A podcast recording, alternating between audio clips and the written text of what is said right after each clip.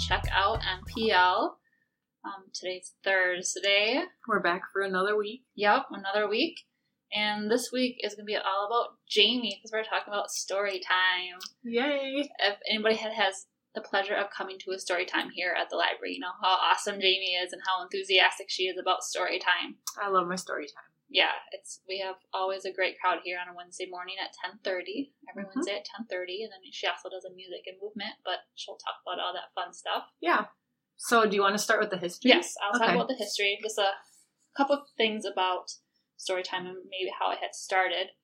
Um, so we got this off the ALA website, which is American Library Association, and they state that an Anne Carroll Moore at the Pratt Institute Free Library introduced Story Hour at the Pratt Institute as early as 1896. That's crazy. When I read that, I was like, what? Yes.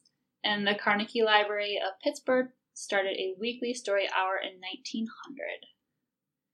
And let's see. The director of children's work at the Cleveland Public Library in 1904 intentionally encouraged storytelling at the various branches. I mean, I guess it makes sense. Like, I think for a long time people have been storytelling, but I wonder how they decided, like, Yeah. "Oh, let's bring a bunch of kids together and Right. tell them stories. I mean, they were probably always doing it, but then just never had a name to it. Right. And story time kind of came around.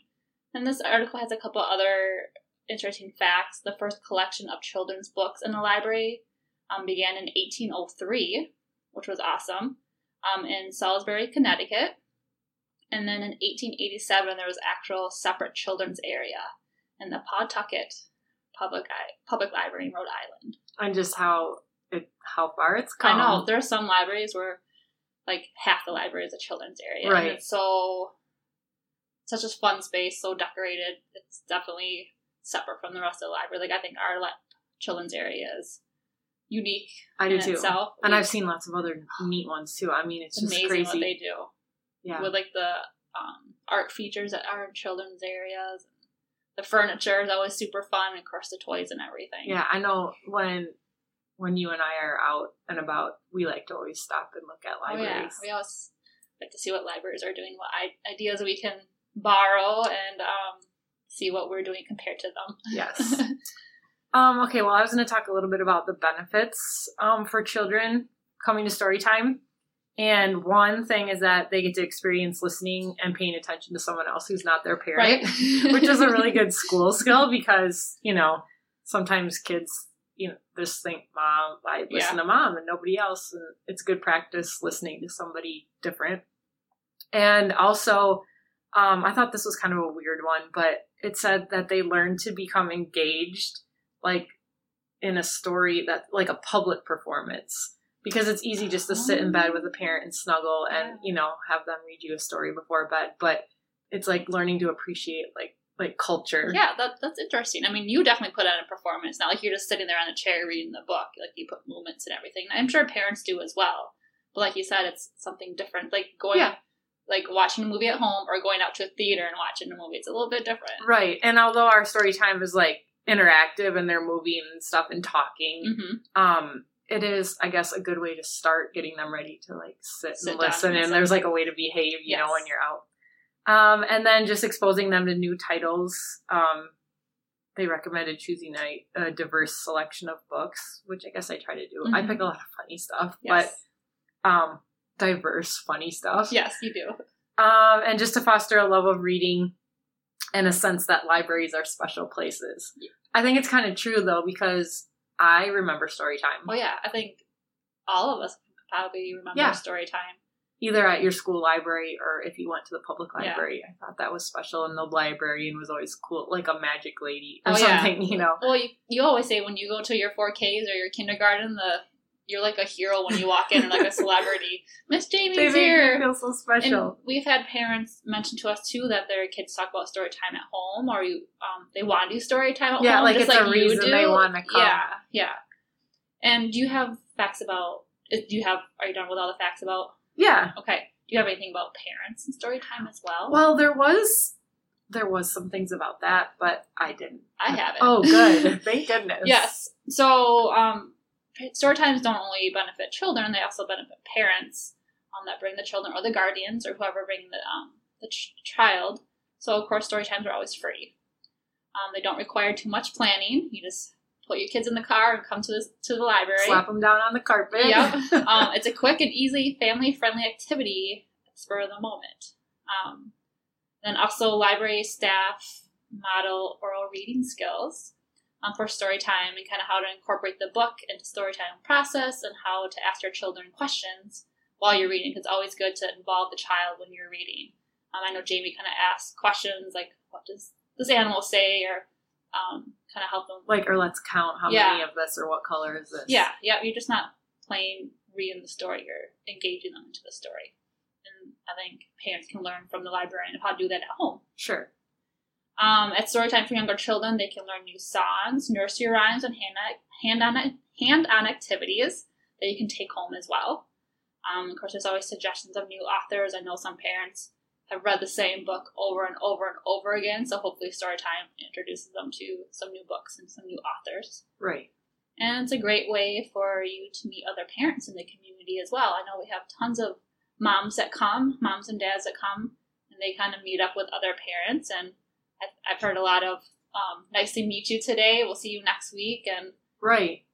I I love to just um I mean it's kind of I don't want to say it's a break for the parents because I want to encourage them to Be like involved, be too. involved. Yes. But it is like you don't have to be totally on your game as a parent because you can kind of like let somebody else do it. Yeah. So just let crazy Jamie do it. Yeah. um and then for our story time, uh I do in all all ages. And typically the kids that we get because of when we do it um are going to be like ages 4 and younger, Mhm. 5 and younger. Mhm. Um, but most of the four and five year olds are already starting school now. Yep. Um, some libraries choose to do programs. We were just looking at Eau Claire. Eau Claire, which just won um, Library of the Year, so congratulations to them. We hand over the crown, I guess. Exactly. And they Ashley was noticing that they do story time every day They- for like a different group. Yeah, they had six story times a week, and it was like um, toddler tales. There was a bouncing babies, um, one for toddlers a little bit older. I think for baby babies they had one too. Right. Because you would do different stuff. Like sometimes I feel when I have really little babies, Mm-hmm. maybe my story time doesn't quite accommodate them. hmm but I think we're a small a smaller library, so it just makes sense to have Yes. everybody go all at once for parent like for ease for Yeah, parents. parents too. who have children that are five, a five year old and a two year old, or can bring them to the same Yeah. story time. It's a lot easier for them. but it is interesting how some libraries Yeah, choose and to do it. we just have Jamie too, and none of the other staff does story time. We certainly tried in her absence, and it was not the same. Oh, I heard-. I heard it was okay. it was not the same. It was okay. Oh, and then things we do at story time, of course, read books, but there's songs and puppets and chants and rhymes. and parachutes and scarves. yeah, a lot of repeating things. Sometimes I do flannel board or storyboard. Mhm. Kids like that, or mystery box. Oh yeah, where they're doing guessing games. I remember when you first started here, you got your picture in the courier with your mystery box holding up a paintbrush or something. Yes, And she I- still has that. I laugh at whenever I do that because the kids just want to creep closer and closer and look in the box. Like they'll see something magic and it's just like a box wrapped in duct tape. But shh, don't tell them that. And different kinds of instruments. And of course, one of the favorites, uh, parachute. yes. So uh, I do mine with a theme usually. Yes. Do you want to know some of the weird themes? Yes, I do. Are these the ones that you've done? These are these are all ones that I've done. Okay. Beards and mustaches. I love that. squirrels. I just did that one. Pie, Yes. spiders, and messy. Nice. Is it hard for you to think of themes? No, not really. No. Uh, there's websites where you can Mhm. find ideas if you're really stuck, and I always put in like weird story time, Yeah. you know, in Google to try to find stuff. I've seen somebody do a pickle story time. Oh. I couldn't find enough pickle Books. like for smaller kids, hmm but I did do a pea story time that involved pickles. Okay. So, it you, you got part the, of you it. got the pickles in there. Yeah, and then um I was going to tell you about novel effect. Yes. I don't know if it'll work if I do it on here. We can certainly try it. Do you think they'll be able to hear it? Let's try it. Okay, well anyway, as I was looking up story time stuff for researching this podcast, I came across this thing that some libraries are using called Novel Effect. It's an app, it's free. So I'm just going to click into it. When you click into the app, then there's a bunch of different books that you can select. And I picked The Kissing Hand. So everybody should do that, except I just got in the Spanish section. Okay, there. So you go click on the book that you want. And then basically what Novel Effect is, it's these guys, I think they were on Shark Tank. Oh, Maybe. Okay. They um they've synchronized sound effects to a book. So it listens to you read the story and then it plays these sound effects. So I'm going to try this. Okay. This is the kissing hand. I'll just read like a page or two.